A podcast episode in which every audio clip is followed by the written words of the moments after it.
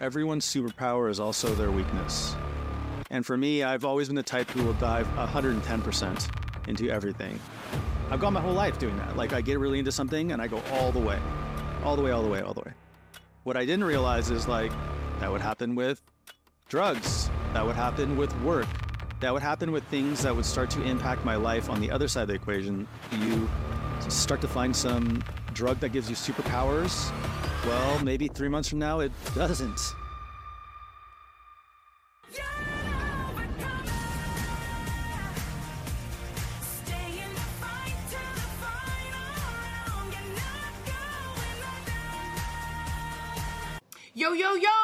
Your girl and boy CT. I'm Cindy Barnes. And I'm Travis Barnes. And we are the founders of the Overcomers Podcast. The Overcomers Podcast is designed to help you overcome adversity and live your dreams. Every week, we will be sharing stories of people who found their strength in their struggle. The Overcomers Podcast is sponsored by Journey 333, and that's a lot of threes, so let me tell you what it is it's fitness, coaching, and nutrition. It is a place where we help you to look better, live better, and feel better, and it is mind, body, spirit. Today, we're going to help you get your mind right with our special guest. Hello, Overcomer Nation. Super excited to talk to you today. I have Dan Uyemura in the house, and uh, he is a software expert, passionate advocate for gym owners. Um, he's helping gym owners to leverage technology. For those of you that are in the gym industry, you understand what I'm saying. It's a pretty disjointed industry. Things are pretty clunky, and uh, he's changing the game for everybody. But beyond that, Dan is an overcomer. I can't wait for him to share parts of his story with you as far as he's faced the things that we talk about on these episodes.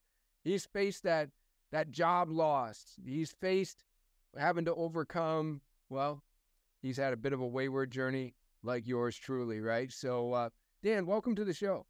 Hey, thank you so much for having me. I uh, I love sharing my life experiences and I feel like I've got a lot of payback to do in this world. So hopefully somebody listening today can get something out of this. Yeah, yeah. Well, I, I, have no doubt that they will. Just everything that I've been reading about you and learning about you since I knew that you were coming on the show, uh, it's been very exciting and it's uh, nourished my soul just to read about it. So uh, maybe we can give everybody a little history on you. Could we just kind of give a, a, short little bio? You know, if you want to uh, take us back to MySpace or wherever you want to take us to. Yeah, I mean, I guess the easiest way to explain me is I didn't know this when I was a kid, but I think I've been an entrepreneur my whole life. Uh, I've always been attracted to in the idea the idea of providing value in exchange for. I mean, I guess when I was a kid, it was just earning money. Like I just wanted to earn money. So from from doing paper routes all the way to you know trying to open a pool hall when I was a college kid, I was always thinking along the lines of what could I do to provide value to earn earn money nowadays it's more than just earning money, but th- that was the simplest formation of it. And that kind of took me along my journey through childhood, through college, and to where I am today, with all kinds of ups and downs, obviously.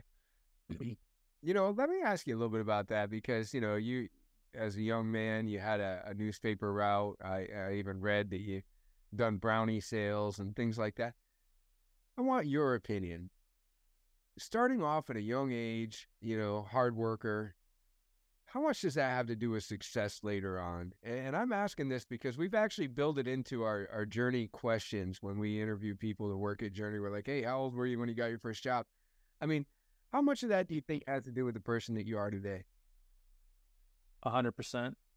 Yeah, for sure. Like I've never been the type that was okay just sitting back and either not getting what I wanted or being given what I wanted there was always a something inside of me that was uh, get up and make it happen type person. Mm-hmm. I also think there's there's something in me that I, I think is is is natural nowadays. But I I definitely I was I was diagnosed with ADHD when I was a kid. I'm definitely obsessive compulsive. We'll probably dig into that later. Mm-hmm. Um, but I think in today's day and world, like um, the the nature around us is creating obsessive compulsiveness in in everybody and it, you know, if, if you're not obsessive compulsive, you staved it off for sure. But I guess looking back, like I was obsessive compulsive about everything, yeah. and um, could be good or bad. Yeah, as as we will probably talk about. Yeah, I often say that that my curse is often the people around me's blessing, right? Because I, you know, I work very hard, and uh, you know, that can be a bit of a curse for me. But for the people that it, it benefits, of course, that's a blessing. And, uh, you know, so it can, like you say, it can work both ways. Uh, eh, from the young age of, you know, working on different things, newspaper routes, you know, selling browns, just doing whatever, you know, making things happen. Where did your software journey begin? Uh, at what point did you get into technology? So I got into tech in college. And so I was, for history, I was going to college right when the internet was popping. In fact, I remember my freshman year in college, uh, email just came out. It was 1993, but it was really hard to use. You had to like log in through a terminal and know all these commands to read emails, and it was basically unusable to the consumer.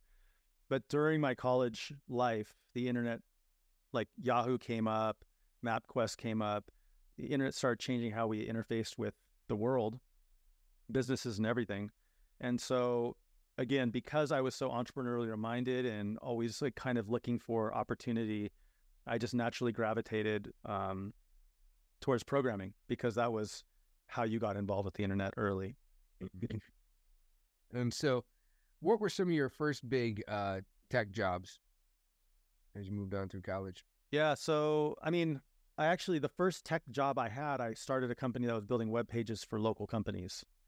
And uh, so the the evolution to this. So this is an interesting thing. Like if you're an overcomer, you see yourself this way. It's like every door probably will lead to a failure, which will lead to another door. So my first business I started uh, that wasn't my first, but for this one was a web development company, and we did web development for local companies. And one of the companies we did web development for was this. Um, it was like a nightclub company. We were friends with them, and they threw parties and nightclubs in downtown LA and stuff like that. And so we built all their websites. And he had this idea of creating a thing called, that he called Mixture Online, which was, for all intents and purposes, MySpace in 1999. And so we built it for him, and we ended up acquiring it from him. And we kind of turned that into kind of like my first real business. We got funding from uh, Netscape early executive or something or other, and uh, blew that up with the dot com crash. But you can see it's like the website company failed, but we acquired the website property that we owned, and then we grew that one, and that one failed, and then that led me to becoming a programmer for traditional companies itself. Yeah, there there's a lesson in there though, isn't there? It's um, it's tenacity. It's that uh, what did Winston Churchill say? The secret to success is to never, never give up, right? And so, some people have a failure, and then they call that the end yeah. You called that the next step, right? You know, like what's next, right? Yeah. I mean, I wasn't smart enough to know that back then, but it was just like one thing always rolled to the next and always rolled to the next.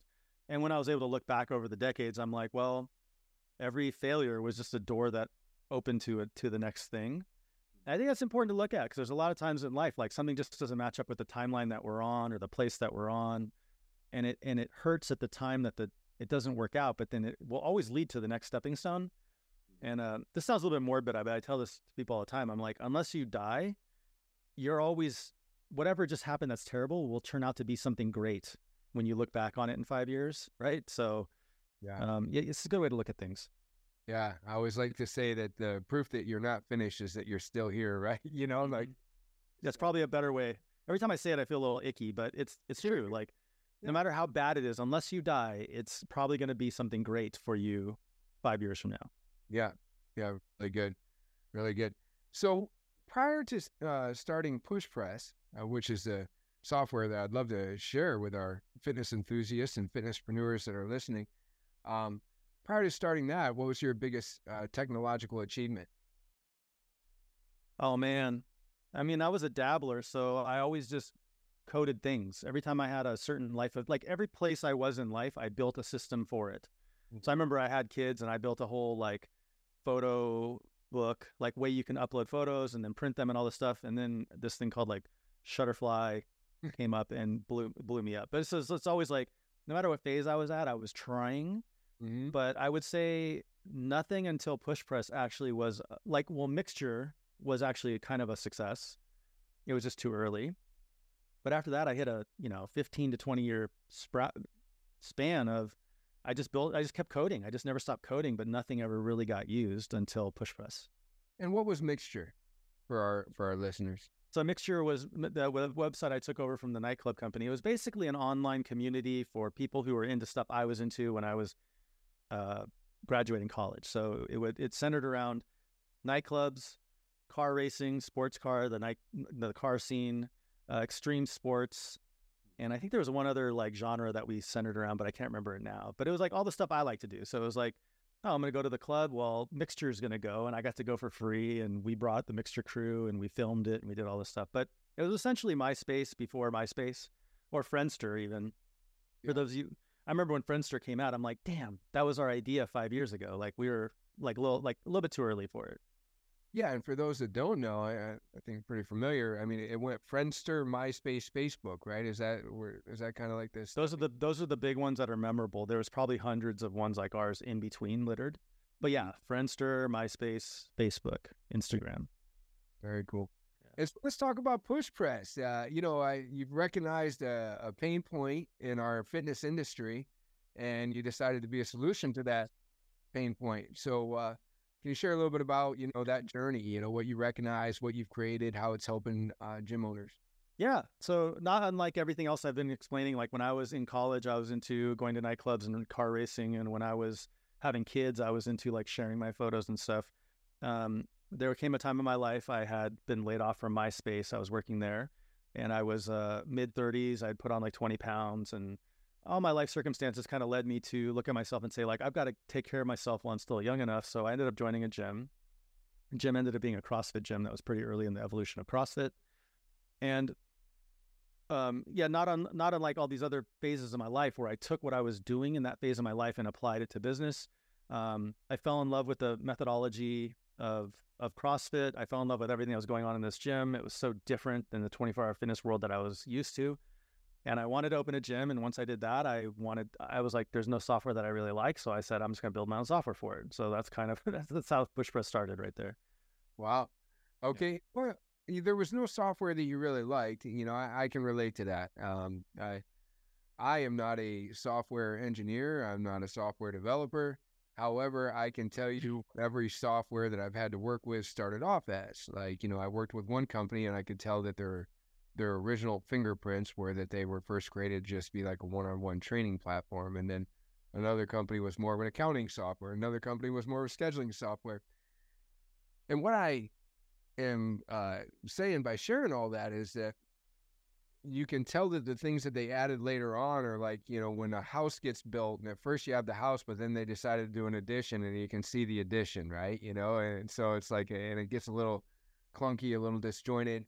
And not to mention that all the softwares that I was just thinking about as I named them, they all come with these problems to where you have to have another software if you want to let's say communicate with people you have to have another software if you want to track your customers results uh, you know so Hmm. uh, tell me about the pain points that you saw and why you decided that you were going to create your own software I was pretty much the same. When when I started working on Push Press, there weren't that many players in the space that were widely known. And I just knew what we could build. I knew what was buildable because I was at MySpace, we were kind of on the cutting edge of trying to build new cool stuff. Uh, so, you know, whenever you're involved in an area of life, like if you're a car guy and you go to a car dealership, you're going to be kind of picky about the car stuff that they're doing over there or how they're working on the car. So, as a software person, I'm just super picky about software. So as I'm looking at these software systems, I'm just like, oh, this just won't do. I can't. I just can't use this. I know we could do better. Um, so that that's kind of why I decided to build my own. You know, speaking to what you said about, uh, you can always see the additions. Like building what I didn't realize at the time because I never built something as m- massive as push presses. It's really hard. And it's really hard to build something um, that can last decades in a way that doesn't end up showing those room additions or ha- end up having these weird corners. Like you end up walking down a hallway and it's just a dead end and stuff like that. So, I mean, we've had our challenges with that too. And I mean, I could definitely diagnose like why that probably will almost always be the case in our industry. Um, short answer of it's this: it's like a super fragmented market. Small gyms aren't going to pay five thousand dollars a month for software, so there's not a lot of money that can go back into reinvesting into the software. Therefore, no investors are going to pump a bunch of money into building the software, and so you just you have to build it over a lot of time. And the problem with like just imagine building a house over two decades. It's like you're going to end up with like new building styles, new materials, like things just look different in different areas, and that's the challenge I think that we're presented in our particular niche. Yeah. And I guess what I mean uh, by the the way that I would discover that you know this is kind of like a house that had an addition, is I would say that the addition that is normally put in is you know missing some major structure and uh, major efficiencies, and so um, like for example, at the time of the pandemic, when we all wound up having a lot less staff because people were paid to stay home more than we could pay them to stay here, and frankly, more than we could afford to pay them to stay here as well, because uh, there were a lot of members leaving. Uh, it was a, a tough time, right? And so I said, well, we need to go looking for a software that we don't have yet, because the software that we had didn't even have online capabilities to serve people virtually. And then we also needed to do more with less. So I was like, you know, wouldn't it be great if we could message people through our software, like instead of having a separate fee that we're paying for like this text messaging software and a separate fee that we're paying for our email software. However, what I found is just because somebody says that they might have, um, let's say, your ability to message people well, sometimes you got to be very clear. Is, is it in app messaging or is it simple uh, text messaging, SMS? And uh, so once you're clear on that, then you might want to find out are they as efficient as another company to where you can actually schedule those messages and maybe schedule multiple messages, or did they just kind of put on this addition and it's mm-hmm. you know very bare bones at the time, you know, like that kind of thing. So that that that was my I went searching at the time of the pandemic because I said I have to figure out how to do more with less, and I'd love to find that unicorn that that combines a lot of these things to where you don't have to look elsewhere. Yeah, yeah. So I mean, again, kind of to speak to the the common problems that are in our industry is, um, when you build something out over a long period of time, like technologies don't exist. So there there are some softwares in our industry that were built before you could text online. You could mm-hmm. send a text message. So it's like then they have to retrofit that and does it feel different or i mean i don't know in five years there might be some like ai communicate from your eyeballs into the into the internet i don't know there can be some weird stuff that like a company that's built after that comes out will have an advantage over the companies that like us that were built before that and we have to the the challenge is to build software that's so um, plug and play that you can drop new things in without it feeling like you're in a weird old corner of the house that didn't obviously didn't exist before that's it is a very hard architectural challenge, one that we are focused on. But you know, I'm not to lie, it's it's hard to do. Yeah, yeah, yeah. No, I can relate. Okay, so earlier we talked a little bit about uh, some of your uh, overcoming to get to where you where you are today, and uh, when it comes to that, what do you feel has been your life's greatest challenge?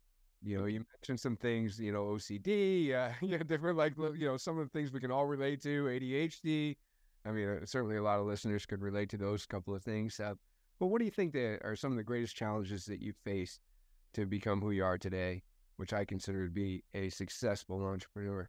Yeah. Um, I mean, I think the the most impactful thing to me was starting to understand. I think invariably, everyone's superpower is also their weakness, their super weakness. And for me, I've always been the type who will dive 100% into every, 110% into everything. Um, and so I've gone my whole life doing that. Like I get really into something and I go all the way, hmm. all the way, all the way, all the way. What I didn't realize is like that would happen with drugs, that would happen with work, that would happen with things that would start to impact my life on the other side of the equation. Um, and I think you mentioned this earlier. Is just like some things that are maybe great for me are not great for others around me, or vice versa. You know, like if you get too obsessed with work, your relationships suffer. Mm-hmm. And obviously, you start to find some drug that gives you superpowers. Well, maybe three months from now, it doesn't, you know? And uh, so, yeah, I've, I've had problems identifying how I'm an obsessive person and how that could be used against me. I always thought it was just a superpower only, you know?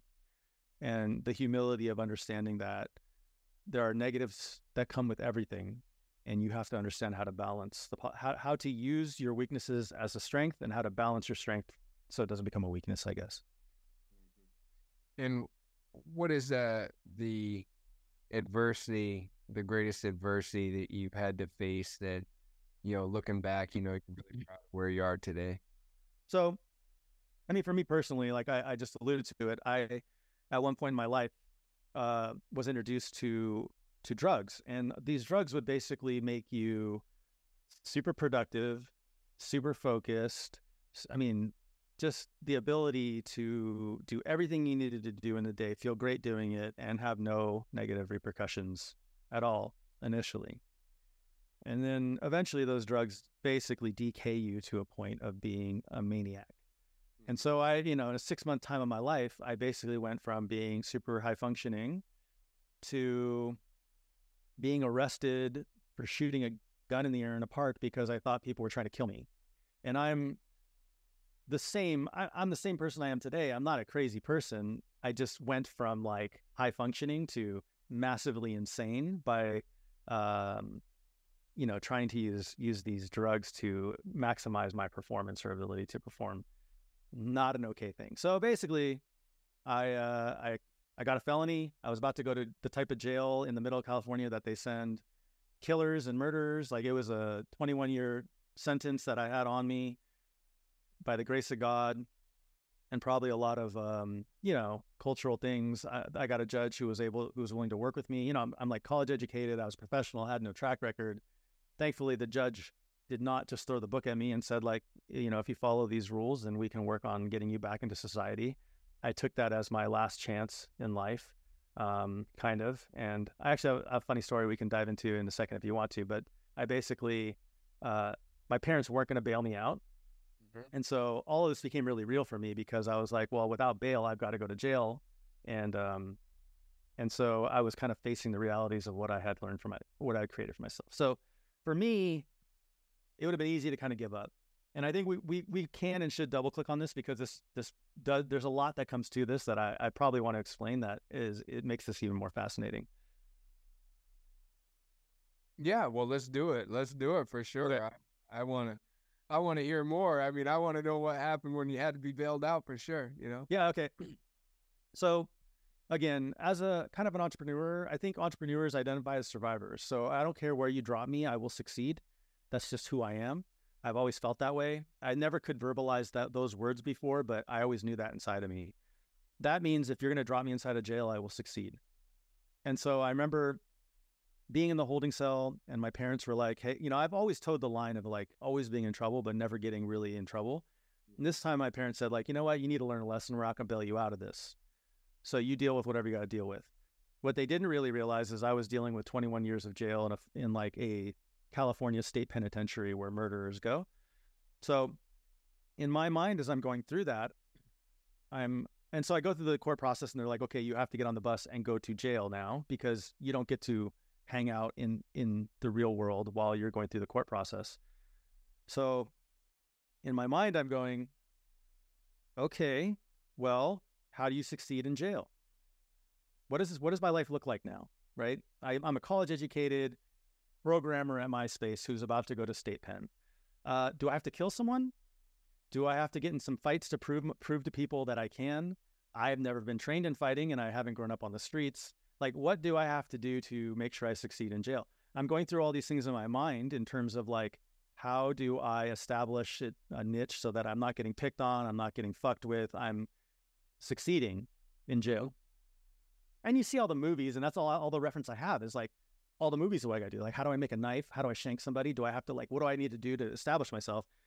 I run through all these scenarios. I'm in line to get on the bus. I'm walking, you know, in in in cuffs and in going into the bus with all these other guys, and I get I get pulled out of line. They go, Uyemura, come out of line, pull me out of line, and then they're like, your parents decided to bail you out of jail. So I had mentally built the framework for how I'm going to not get killed in jail myself. And then I got pulled out of jail. And that was when I was like, truly, okay, I'm not like I had gone there in my brain. And I'm oh, like, I, right. I'm not gonna, I'm not gonna waste this opportunity that I've been given. I've been bailed out.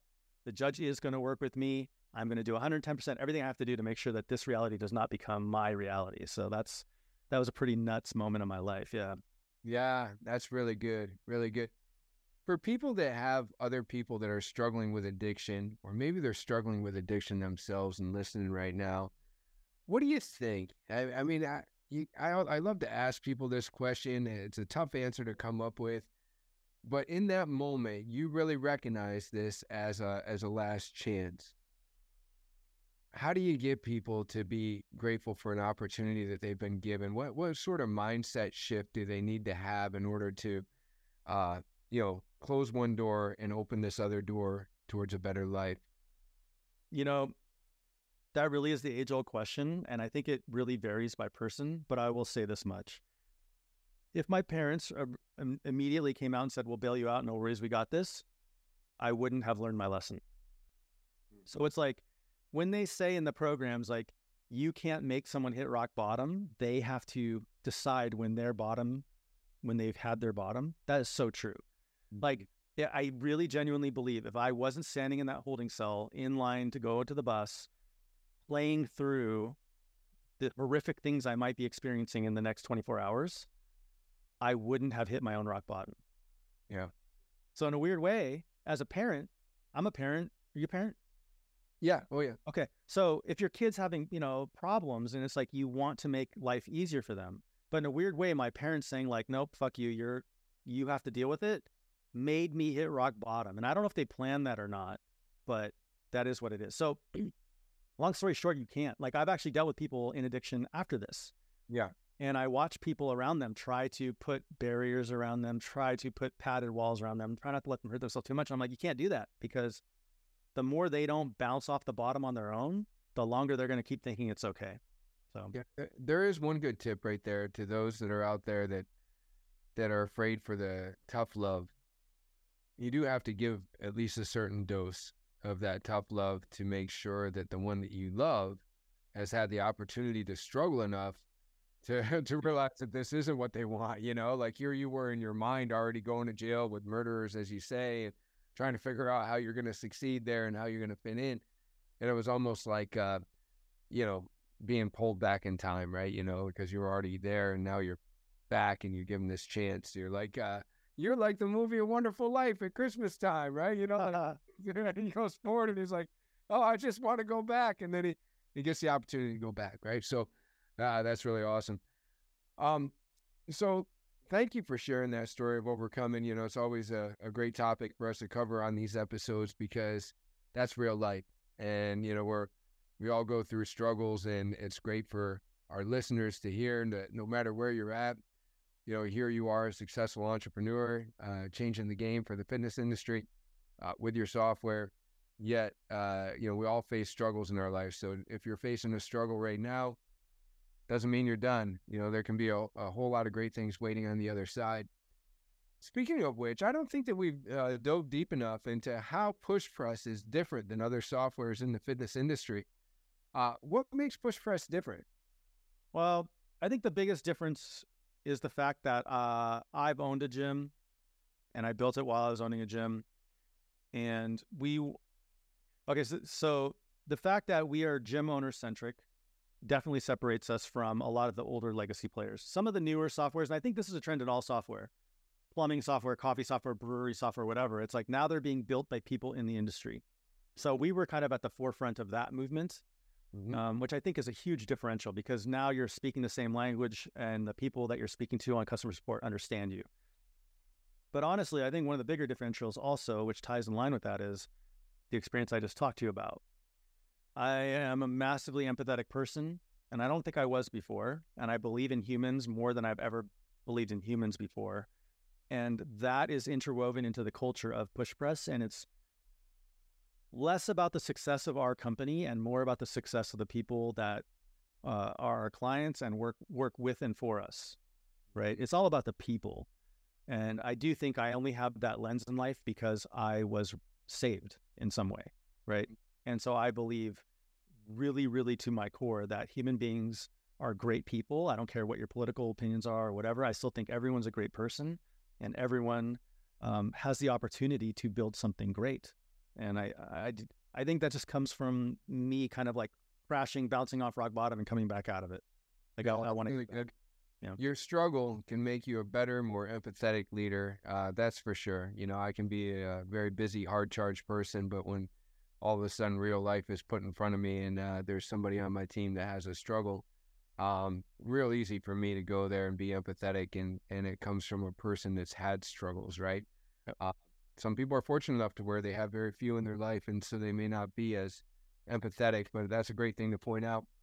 When it comes to the push press software, what do gym owners use it for? Uh, what, what are the different uh, things that it can do for a gym owner? Yeah. So, I mean, in general, push press is an operating system for your gym. Our goal is to solve kind of the problems you mentioned before. Um, we were built after the iPhone. So, a lot of the mindset of how we built push presses around kind of the concepts that the iPhone has brought to market, right? Like, so you're building a core operating system and it needs to be extended in a thousand different ways. I think a lot of that um, product decision is shaped by the fact that I've owned a gym and I'm friends with thousands of gym owners. So I notice like there are hundreds of different types of gyms out there. And then if you dive into one type of gym, if you talk to 10 different gym owners, they're going to run their business 10 different ways and they have 10 different needs from the software. So you can't build a software. You have to build a platform that allows people to take it in the nooks and crannies that they want. So that is a much more modern approach to building software um, that a lot of the bigger companies have figured out. And the challenge that we have, like I kind of mentioned earlier, is we are trying to build the type of software that people have built spending $100 million of investor money without that type of resource. So we have to be really nimble, really efficient, really thoughtful in how we approach things. Okay. Uh, being a fitnesspreneur that I am, uh, so just and for those that are listening, uh, is your company does your company uh, act as a payment processor for people? Yep. So the big overarching concept of what we do. So the short answer is yes. But the big overarching concept of what we do, and again, this is fueled by our understanding of running gyms ourselves, is I want to minimize the number of people you have to deal with. Mm-hmm. Every relationship you have to make protein supplier, fitness bar supplier, equipment supplier, apparel supplier, cleaning company, whatever. Every single relationship you have to build comes with a, a cost that a lot of owners subconsciously know is expensive, but still do. You have to vet somebody, decide if you want to work with them, figure out their payment terms. How do you pay them? When do you pay them? What if they have a return policy? Like all this stuff overhead, we want to eliminate. And so the big overarching concept of push press, which we are working towards, this is a 10 year dream, not a not a not a done today thing, is I want to take the number of relationships you have to manage as a gym owner from 30 to one. Right. right. And be kind of come the Amazon of everything you need. You need cleaning crew. We've got some pre-vetted and reviewed by other gyms in your area. You need equipment. Well, we've got pre-negotiated deals with equipment companies that you couldn't get on your own, but because we represent all the gyms, we can. So taking everything that we're doing and leveraging the scale of it. Nice. To make you to make your life easier. Yeah. That's awesome. That's awesome. So you mentioned that's where push press will be in 10 years. Uh, so what is the 2024 goal for push press? Oh, so 2024 goal for us specifically is, um, like I said, we've we've been bootstrapped for the longest time. I wrote literally probably a million lines of code in the first eight years of of of running push press. We're trying to refactor all of that. So imagine like we've got this. A plane is a better example. We've got this plane flying in the air right now. Got 3,000 plus clients on the plane with us, and engine's getting a little bit. Engine is old tech. We want to replace the engine, but we don't want to land the plane. Mm. So wow. we've got to figure. We, what we're doing is we're re-architecting pieces of the plane as we're flying bringing it to new tech, bringing it to a more scalable solution faster, uh, you know, um, less less ability, less data data intensities and stuff like this. So um, basically, just overall increasing the experience and the speed and the efficiency of the software without having to land the plane and then bring it back up. So that's that's a large part of what we're doing this year. Yeah, that's awesome. That's great. Improving the speed and just the uh, overall experience for your customers. Those are great goals. You know, I've read that you have increased by a hundred percent almost every year. Uh, so there's some things that you're doing really well. What are the most common things that your customers are saying about you? What do they enjoy about Push Press?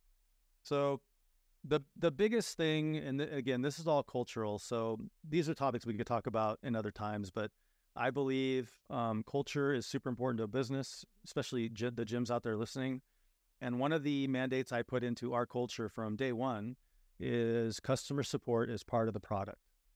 Mm-hmm. And the reason I did that is because a lot of times when I sign up for software, the customer support was definitely an afterthought, or they they considered it a cost that they did not want to bear. So I'd be, hey, how do you do this thing? And I'm just trying their software. So it's like if I don't know how to do the thing, I don't want to use their software.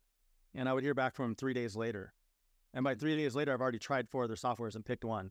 Mm. So, um, what I knew again by running a gym is if I have a question and I have a gym member standing in front of me and I'm like, how do I sign up this member for this special thing I want to do? I look stupid to the gym member if I'm standing there for 10 minutes, like struggling, not knowing what to do. So we put into place a pretty, pretty quickly a culture of we try to answer all messages under five minutes. Yeah. Within reasonable hours, of course. Um, and so in general, and because I only employ gym owners or trainers into the front front lines of the communication protocol, it's like you're talking to someone who understands your language and can speak your language and it all makes sense. So it's like not only get served quick, but you get served by someone who isn't like offshored from another country or a college intern who has no idea what it's like to run a gym. You're you're being helped by someone who who works in the same line as you. Yeah, we've all been there and had those calls, and we realize that we're talking to somebody in another country that ha- knows nothing about what we're trying to do on a daily Nothing basis. more frustrating. Yeah, yeah, that's a pretty frustrating experience. You know, you were recently on the uh, Future of Fitness podcast, and I consider you to be a, very forward-thinking person. You've been a pioneer in many aspects. You know, you've recognized what was coming, and you know, you've hopped on board. Uh, what do you think is the the future for the fitness industry? You know, if you could give us any insights, technological or otherwise. Um, I don't believe in any of this in the sh- in the midterm. Maybe a hundred, you know, fifty years out, this this is invalid. But I don't believe in any of the tech-enabled fitness stuff in general. Meaning like virtual reality fitness, Zoom fitness, like all of this stuff. I think is great for exploration. Like if I'm 20 years on a couch and I want to move a little bit and, and start to ease my way into it, even Peloton, I'm not, I don't see it, right? But I can see it as a gateway, and that's Mhm. fine. That's great. That elevates all. Um, I don't think any of the crypto NFT stuff pans out for fitness. I think a lot of that is uh, what we call in the industry is like a problem looking for a solu- or no a solution looking for a problem. Like we know how to build this tech. Like let's let's make a problem out of it. I don't believe in any of that stuff. I think in general, human beings need to be fit. I think we're kind of uh, trending down this. Have you seen the movie Wall-E? Uh, The no, old Disney movie. Okay, so it's an old Disney movie where basically it's like the future, which is almost like today, and it's like everyone's wearing goggles in a wheelchair, eighty pounds overweight, but like they're drinking, uh, pro, you know, shakes that are just giving them enough nutrition, but playing video games in their goggles all day long. Mm, I think we're trending down that world. Yeah. And I think the the fitness practitioners are fighting the good fight of trying to keep people mobile and active and healthy and happy. And um, I don't think that happens in our world without a human connection in face to face situations in a gym. And I, uh, you know, I will be wrong eventually because we're go- like everyone's going down the Wall-E route so much that eventually there's going to be these crazy workout on the beach in your goggles in your own living room, but we're going to be living in a world that's so lonely at that point that uh, I hope I'm not here. Yeah, yeah, definitely. What do you think our job is as fitnesspreneurs or fitness uh, professionals to create the kind of experience that keeps people engaged? You know, there's a lot of technology that's vying for our attention. And so you have to do things better than maybe you did them last year or 10 years ago or 20 years ago in order to create the kind of experience that people want to come for. What do you think we need to do? Well, first of all, I'd like to say that's just business, right? Like, I always like to think of these old hardware store guys, like, because in the 70s, when I would go with my dad to the hardware store, it was like just some dude who loved hardware and he popped up a store and he sold hammers and wheelbarrows.